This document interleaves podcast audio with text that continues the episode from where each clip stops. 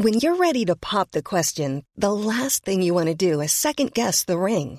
At Bluenile.com, you can design a one-of-a-kind ring with the ease and convenience of shopping online. Choose your diamond and setting. When you find the one, you'll get it delivered right to your door. Go to Bluenile.com and use promo code LISTEN to get $50 off your purchase of $500 or more. That's code LISTEN at Bluenile.com for $50 off your purchase. Bluenile.com code LISTEN.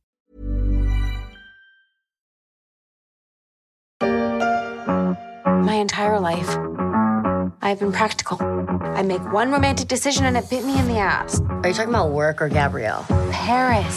Oh.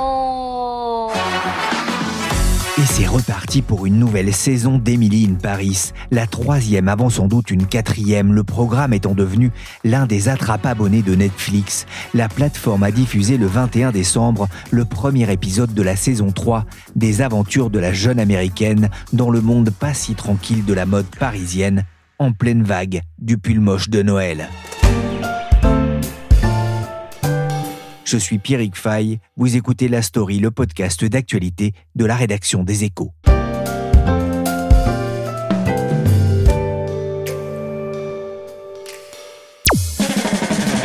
Débarqué sans prévenir de Chicago, il y a un peu plus de deux ans déjà, le 2 octobre 2020. Emily Cooper, avec sa passion, son enthousiasme et ses idées bien tranchées sur la mode, bien décidée à expliquer à ses collègues de l'agence Savoir ses idées sur le marketing des robes, des vestes cintrées, des sacs à main et autres fanfreluches qui ont fait la renommée de la place de Paris. Le luxe et le glamour façon Darren Star, producteur à succès, créateur de Sex and the City, de Melrose Place et du Beverly Hills, des jumeaux Walsh, de Steve Sanders et du regretté Dylan McKay. Ah, bienvenue au paradis, mon grand. Bienvenue au pays où tous les rêves se réalisent. Los Angeles, le paradis de l'acteur Luc Perry. Paris, le paradis d'Emily et de la mode. Un monde magique pour le profane. Une succession de clichés sur la vie parisienne pour de nombreux commentateurs sur Twitter. Une aubaine aussi pour certains créateurs. Hi, hello. Uh, bonjour, I'm Emily Cooper from the Gilbert Group in Chicago. You are? I'm sorry, I don't understand. I'm going to be working in this office. Je vais travailler dans ce bureau. Oui, bonjour Margot Krell. Bonjour. Vous êtes journaliste spécialisée dans la mode et vous vous êtes intéressée pour les éco week-ends au juteux business d'Emily in Paris. Qu'est-ce qui vous a mis la, la puce à l'oreille? Pourquoi vous êtes-vous intéressé à l'aspect économique de cette série? Alors, ce qui m'a mis, moi, la puce à l'oreille dans un premier temps, c'est que dès la sortie de la première saison d'Emily in Paris en 2020, on a tout de suite vu apparaître un phénomène euh, autour de la série et plus particulièrement euh, euh, dans l'industrie de la mode. On a eu beaucoup de plateformes de recherche mode comme Stylight ou List qui sont euh, vraiment euh, spécialisées dans ces recherches-là et qui profitent des recherches de leurs utilisateurs pour ensuite partager des datas. Euh, et ces plateformes-là ont très vite relevé des pics de recherche assez délirants autour des pièces portées par les personnages de la série et entre autres Emily qui est l'héroïne principale. Donc on a eu par exemple 30% de clics internationaux pour la veste Chanel d'Emily dans la saison 1, plus 289% pour une jupe jaune Ganni qu'elle porte, qui est une marque scandinave qui est très appréciée de la génération Z. Et moi, euh, qui euh, en tant que journaliste de mode recevais ces rapports-là, j'ai tout de suite euh, relevé un phénomène assez intéressant. Et du côté des marques aussi, qui ont bien vu que tout le monde ne parlait que de cette série et qui se sont mis à communiquer sur leur présence dans la série auprès des journalistes et auprès de leur clientèle. Et moi, ce qui m'intéressait vraiment avec cet article pour les éco weekends c'était de mettre un peu la tendance de côté pour vraiment analyser l'impact économique que la série peut avoir sur l'industrie de la mode c'est une industrie qui est toujours en recherche de nouveautés et qui n'a peur que d'une chose, c'est de passer à côté du sujet dont tout le monde parle. Et là, il se trouve que le sujet dont tout le monde parle en chaque fin d'année, c'est Emily in Paris. Et c'est devenu vraiment un, terrain de jeu et un terrain d'investissement pour énormément de marques euh, aujourd'hui. Et, Emily in Paris, on va le rappeler, hein, c'est devenu euh, vraiment un, programme de référence de Netflix. Oui, c'est vraiment euh, l'un des programmes phares de la plateforme, même si finalement, ce programme-là a une durée de vie très courte puisque tous les épisodes sont diffusés d'un coup euh, en fin d'année. C'est une série en 10 épisodes qui se regarde très vite, euh, qui est diffusée à chaque fois pendant la période de Noël où l'audience est plus captive dans un sens car elle est souvent en congé, donc elle est plus disponible pour regarder très vite cette série-là. Donc c'est une série un peu éclair, mais c'est effectivement quand même un programme euh, de référence pour Netflix, surtout quand on sait que on a comptabilisé plus de 107 millions d'heures de visionnage entre le 22 et le 26 décembre 2021 suite à la diffusion de la saison 2. Donc il y a vraiment un engouement assez énorme autour de cette série-là. Et on verra ce que donnera la, saison 3 euh, qui a démarré, enfin qui est sortie hein, durant euh, les vacances là aussi de Noël. La série a fait beaucoup parler, notamment sur les réseaux sociaux, plutôt critiques d'ailleurs euh, en France. Comment la série est-elle perçue à l'étranger? Alors c'est vrai que euh, c'est une série dont on parle beaucoup euh, en mal comme en bien. Du côté des Français, pour revenir un peu effectivement sur les critiques, on ne compte plus les articles, les témoignages de Français et Françaises qui ont été outrés par cette représentation d'un Paris idéal où tout est propre, où tout le monde porte des bérets, mange des croissants, où les concierges sont patibulaires, les garçons de café désagréables. Donc c'est vraiment une litanie de clichés qui évidemment a scandalisé euh, une bonne partie du public français qui n'aime pas vraiment qu'on se moque de lui. Mais euh, il faut pas oublier que c'est une série qui a été créée par un Américain. C'est Darren Star qui a créé cette série, qui en est producteur. Et c'est aussi lui euh, qui est euh, derrière Sex and the City, qui est une autre série culte qui se passe cette fois-ci de l'autre côté de l'Atlantique. Et euh, c'est une série faite voilà, pour présenter un Paris idéal qui n'est pas celui qu'on connaît, un Paris qui fait fantasmer les Américains, mine de rien, puisque on sait aussi qu'ils sont très attachés à cette ambiance baguette, accordéon et vue sur la Tour Eiffel. Paris, reine du monde. Après, à l'étranger, la série est plutôt appréciée.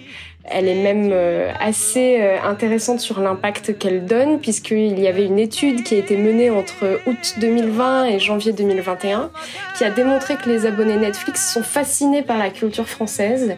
Et il y avait 63% des téléspectateurs d'Emily Paris qui se disaient intéressés à l'idée de visiter la France, on a eu quand même quelques Américains qui étaient assez partagés sur euh, Emily elle-même, puisque c'est une Américaine euh, originaire du Midwest qui vient à Paris et qui débarque vraiment avec toute sa naïveté rafraîchissante. Donc certains Américains euh, se sont plaints un peu d'être caricaturés comme voilà des, des, touristes un peu à l'ouest une fois qu'ils arrivaient dans la ville lumière mais globalement c'est quand même une série qui est très appréciée et je pense que on l'apprécie aussi parce qu'on n'est pas dupe. On sait très bien que le pari d'Émilie n'est pas réel, mais c'est aussi pour ça qu'on regarde cette série parce que euh, il n'y a euh, pas de métro en retard, euh, il n'y a pas de rats dans le jardin des Tuileries, il n'y a pas de crotte de chien sur le trottoir du très joli quartier d'Émilie de Paris. Donc voilà, je pense qu'il y a quand même énormément de téléspectateurs qui sont très conscients euh, que cette série est cliché, tout comme a pu l'être Sex and the City, qui présentait quand même quatre filles dans le vent, euh, dans une ville euh, bouillonnante et qui étaient toujours habillées avec les dernières marques en vue, alors qu'elles avaient des salaires pas forcément mirobolants. Donc je pense que c'est aussi ce qui fait que Emily in Paris est un tel succès. Sylvie, it's Emily. Um, are we closed today or is there a national holiday that I don't know about? Because I've been hanging around here for two hours and I... What are you doing?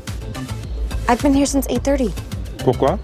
We open at 10:30. Vous voyez comme quoi il y a des choses vraies aussi dans cette série. Il faut se souvenir effectivement qu'on est dans le domaine de la création artistique du cinéma. La série marche bien euh, sur les écrans, mais ce que vous avez constaté, c'est qu'à sa façon, Emily, incarnée par la ravissante et parfois touchante Lily Collins, est devenue une sacrée influenceuse dans la vie réelle. Oui, tout à fait. C'est vraiment ça qui est fascinant, c'est que c'est un personnage fictif, une pure création, et qui a réussi et qui réussit toujours à influencer de manière réelle l'industrie de la mode, c'est-à-dire qu'il y a des vrais chiffres, on note vraiment un impact médiatique assez important. Euh, c'est d'ailleurs la société Launchmetrics qui est spécialiste de l'irréputation et du marketing d'influence plutôt dans les industries de la mode et du luxe, qui avait euh, dévoilé début 2022 que la valeur de l'impact médiatique de la saison 2 d'Emily in Paris avait atteint 96 millions de dollars trois semaines après son lancement. Donc il y a des chiffres réels et il y a un impact réel. Il y a évidemment euh, un, succès aussi pour Netflix qui engrange des millions d'heures euh, de vues, mais c'est aussi un, succès pour toutes les marques qui apparaissent dans la série. Et ça va du label de fast fashion à la griffe moyen de gamme en passant par la maison de luxe tout le monde veut y être. Et c'est assez intéressant, effectivement, de voir comment ce personnage fictif-là est devenu une influenceuse au même titre que des influenceuses euh, réelles. Et donc, c'est ça aussi qui m'intéressait euh, euh, en faisant cet article-là, c'est d'aller vraiment me plonger dans l'impact que ce personnage fictif a au point qu'elle est devenue vraiment un tampon de validation pour certaines marques, vraiment une avec ce label vu à la télé, vu sur Emily Paris, et c'est vraiment fou de voir à quel point elle booste les ventes et elle impacte l'industrie de la mode. Et Margot, il y a d'ailleurs un, exemple assez marquant, hein, c'est le sac Scooby-Doo d'Emily hein, qu'on peut voir dans le premier épisode de, la saison 2. Tout à fait, alors en fait c'est un cabas en plastique recyclé de la marque Carel, qui est une marque française septuagénaire et qui est plutôt connue euh, pour ses souliers très 60s et 70s, qu'on retrouve aussi d'ailleurs dans la série.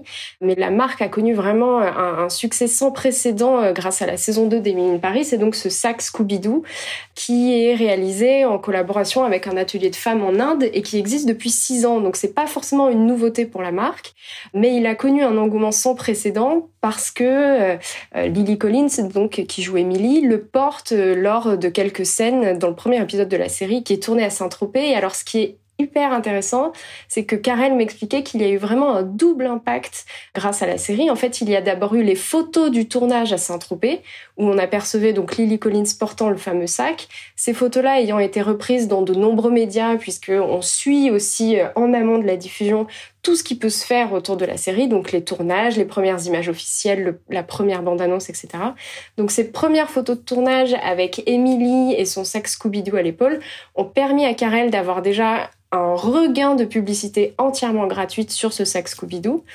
Et la diffusion de la saison 2, avec donc le premier épisode, a permis vraiment à Karel de booster ses ventes sur ce sac d'une manière assez dingue. Euh, Frédéric Picard, qui est présidente de la marque, m'expliquait que Karel a vendu en moyenne trois fois plus de sacs Scooby-Doo qu'en temps normal. Euh, ils en vendaient 10 par semaine et ils sont passés pour une trentaine rien que sur le site de e-commerce. Et ce qui est intéressant, c'est que aujourd'hui, quand on se rend sur le site de e-commerce de Karel, on retrouve le fameux sac Scooby-Doo qui existe dans plusieurs couleurs, mais évidemment euh, dans la couleur euh, euh, qu'avait choisi Emily pour le porter dans la série. Et donc il a ce fameux seau vu dans Emily in Paris et il est précisé que c'est le sac que porte Emily et pas un autre, pas d'une autre couleur. Et donc c'est vraiment vraiment aussi un, moyen de faire perdurer l'effet Emily in Paris même une fois la, la saison terminée.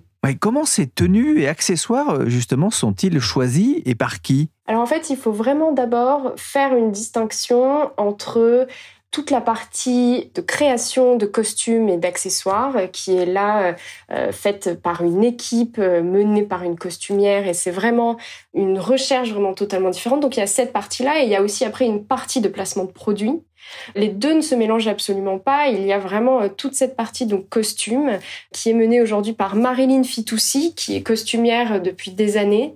Pour les deux premières saisons, elle avait travaillé sous la supervision de Patricia Field, qui est une styliste historique et qui avait elle-même déjà travaillé avec Darren Star sur Sex and the City. Et là, Marilyn Fitoussi, pour les saisons 3 et pour la saison 4 qui a déjà été validée par Netflix, travaille désormais seule en tête de ce pôle costume avec une équipe de plus de 20 personnes qui travaillent avec elle sur l'élaboration des costumes, des comédiens et des figurants. Donc là, on est vraiment sur un travail de création de garde-robe et de création de costumes qui n'a euh, absolument rien à voir avec le placement de produits qui est vraiment un autre sujet. C'est important euh, il y a vraiment deux pôles distincts et il y a un pôle voilà création de costumes avec elle qui est absolument fascinant d'ailleurs. Oui, comment est-ce qu'elle travaille d'ailleurs? Et alors, elle travaille de façon assez simple, si on peut dire ça comme ça. En fait, elle euh, se rend dans des bureaux de presse, donc euh, qui représentent plusieurs marques de mode, pour aller découvrir les nouveautés des marques, pour discuter avec euh, les personnes en charge des communications des marques. Elle rencontre des créateurs de tous horizons, des marques déjà installées, des jeunes créateurs. Elle compulse leurs lookbooks, qui sont donc des espèces de, de gros cahiers et qui rassemblent leurs dernières créations en fonction des saisons. Et donc, en fonction du scénario qu'elle a et en fonction euh, de l'histoire, elle construit des looks pour chaque personnage. Mais elle ne le fait pas en fonction de la réputation d'une marque ou d'un designer. Elle est vraiment extrêmement claire là-dessus. Elle n'est pas payée par les marques, elle ne veut pas l'être et ne fait pas de placement de produits. Elle, elle travaille vraiment en toute liberté et elle le fait vraiment au feeling avec des marques qui vont coller au scénario qu'on lui a donné et à l'évolution du personnage dans la série. Elle m'expliquait que euh, elle considère la mode comme un art et elle, elle s'habille avec un vêtement qui lui plaît, qui l'émeut, qui raconte une histoire. Et ce qui est intéressant, c'est qu'elle-même a un style éclectique très coloré où elle mêle des pièces vintage, des labels plus pointus. Et finalement, c'est ce style-là qu'elle a appliqué à Emily euh, et qu'elle décline après sur les différents personnages. Mais euh, ce qu'elle explique aussi et qui est très intéressant, c'est qu'elle n'est pas créatrice de mode, elle est costumière. Et ce sont deux métiers différents dans le sens où elle, elle n'a rien à vendre et elle n'a pas besoin de la validation d'une clientèle pour continuer à exercer son métier. Donc elle est vraiment euh, en totale liberté créative, évidemment quand même en fonction d'un scénario, mais après c'est elle qui crée vraiment tout cet univers mode-là avec des tenues hein, très colorées, chamarrées, euh, qui sont presque devenues un personnage à, part entière. Hein. c'est ce que vous écrivez dans les Échos Week-end. Vous pourriez vous, habiller comme Émilie? Alors moi, je suis à l'opposé d'Émilie en termes de style, et je pense qu'elle s'ennuierait beaucoup si on devait changer nos garde-robes, parce que je suis vraiment euh, très classique. Euh, je suis souvent en pull et jeans et baskets comme on peut en croiser des centaines dans Paris et plutôt dans une gamme couleur assez calme. Donc je pourrais pas m'habiller comme elle, mais c'est aussi ce que j'apprécie en regardant la série, c'est de voir une mode qui est totalement différente de mon style personnel, qui est très drôle, qui est parfois très intense et très flamboyante, mais qui a le mérite de se démarquer et de proposer autre chose. Et c'est ce que j'apprécie aussi en tant que journaliste mode et en tant que passionnée. Euh, quand je regarde la série, je résiste pas au plaisir de repérer une paire de souliers euh, que j'ai vu quelques mois plus tôt lors d'un défilé ou un manteau d'un créateur que j'ai rencontré quelques semaines plus tôt. Donc euh, c'est aussi un jeu d'essayer de voir comment elle va être habillée cette saison, qu'est-ce qu'elle va porter, est-ce qu'elle va être tendance, est-ce que son style évolue et c'est ça qui est assez intéressant aussi. Mais je ne pourrais pas m'habiller comme Émilie. Vous disiez que Marilyn Fitoussi travaillait en toute indépendance, mais il y a quand même euh, du placement de produits, c'est ça? C'est une activité à part aujourd'hui dans le monde de la production euh, audiovisuelle. Il suffit de voir euh, ce que sont devenus les films James Bond, par exemple. Le placement de produits gagne aussi le, monde de la mode? Le placement de produits est en train de gagner la mode, évidemment, et c'est même inévitable. Ça ne veut pas dire qu'il est forcément partout, puisque tous les vêtements et accessoires des protagonistes d'Emily in Paris ne sont pas forcément des, placements de produits, loin de là. Hein. C'est ce que je disais avec Marilyn, qui a quand même une grande liberté euh, créative. Mais par exemple, les 10 épisodes de la saison 2 euh, contiennent une mention très claire, qui est d'ailleurs obligatoire, euh, et qui précise qu'il y a du placement de produits dans la série. Et euh, c'est euh, un phénomène euh, qui ne peut que prendre de l'ampleur, surtout sur les plateformes de streaming. Et c'est très important de préciser ça, c'est que les plateformes de streaming, c'est là où se trouve une audience qui est assez difficile à cibler et qui est celle des 25-35 ans, qui a délaissé la télévision traditionnelle, qui n'aime pas la publicité classique, ou en tout cas qui n'aime pas qu'on lui balance comme ça une publicité sans aucune subtilité.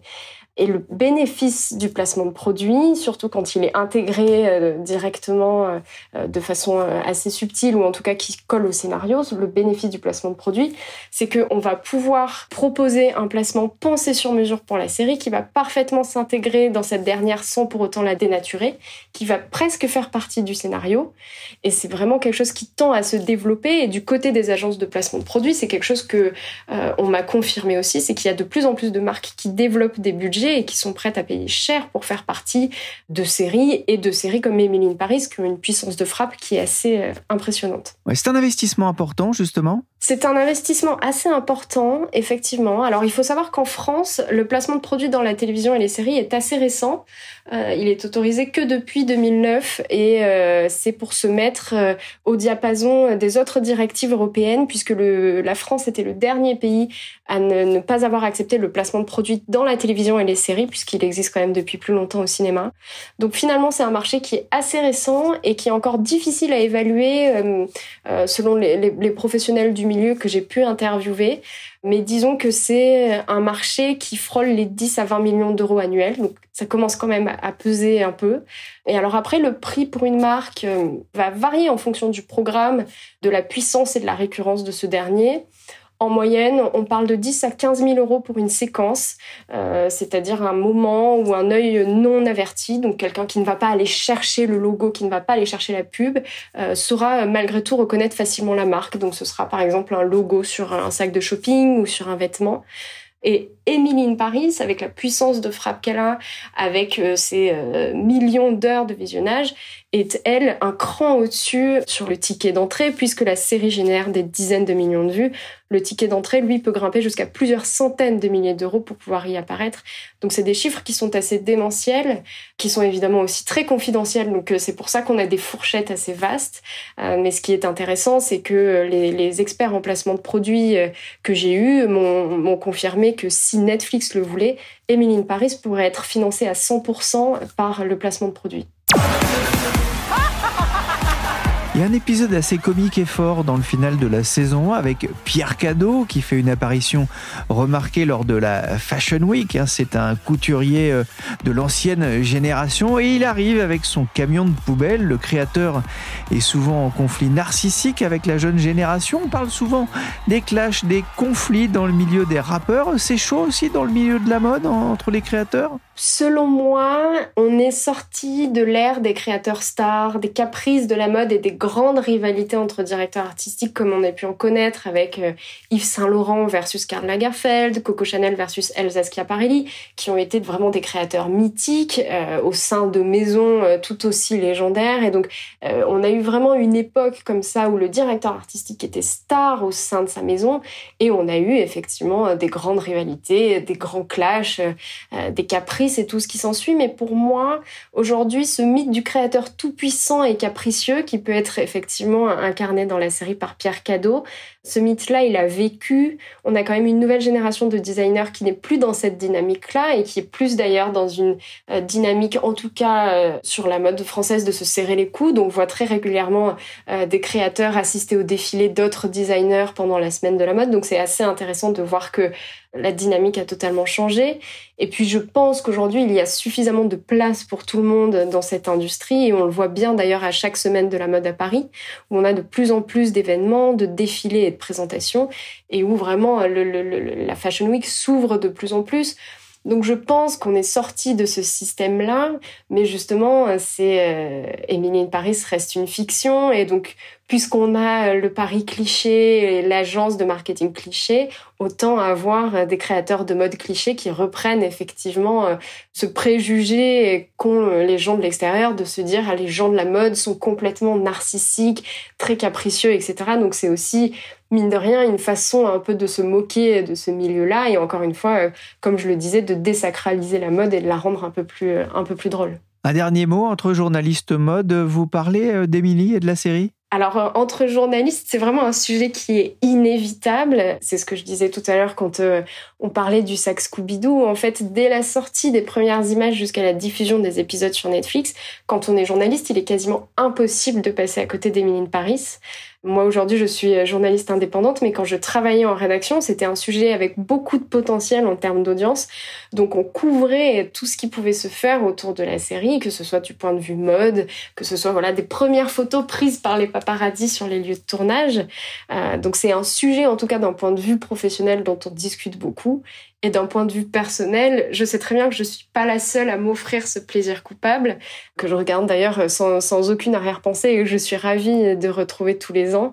C'est ce qui est drôle aussi, c'est d'admettre sur le bout des lèvres euh, qu'on a bingé la série en quelques jours, avant de se rendre compte finalement que tous les gens à qui on est en train de parler ont fait exactement la même chose que nous, mais se demander qui allait être le premier ou la première à le dire. C'est effectivement un grand sujet de conversation, euh, qu'on soit journaliste, simple téléspectateur, qu'on travaille dans la mode ou dans les médias. C'est ça qui est intéressant aussi avec le phénomène Emily Paris, c'est qu'il est vraiment transversal et qui touche vraiment euh, tout un public différent, euh, il a sa propre économie, et il impacte aujourd'hui euh, énormément de secteurs différents et c'est assez fascinant de voir ça. Truly, thank you guys for Yes, thank you. Merci Margot Krell, journaliste spécialiste de la mode, pour cette immersion dans le Paris luxueux d'Émilie. Cet épisode a été réalisé par Willy Gann, chargé de production et d'édition Michel Varnet. Vous pouvez binger la story sur toutes les applications de téléchargement et de streaming de podcasts.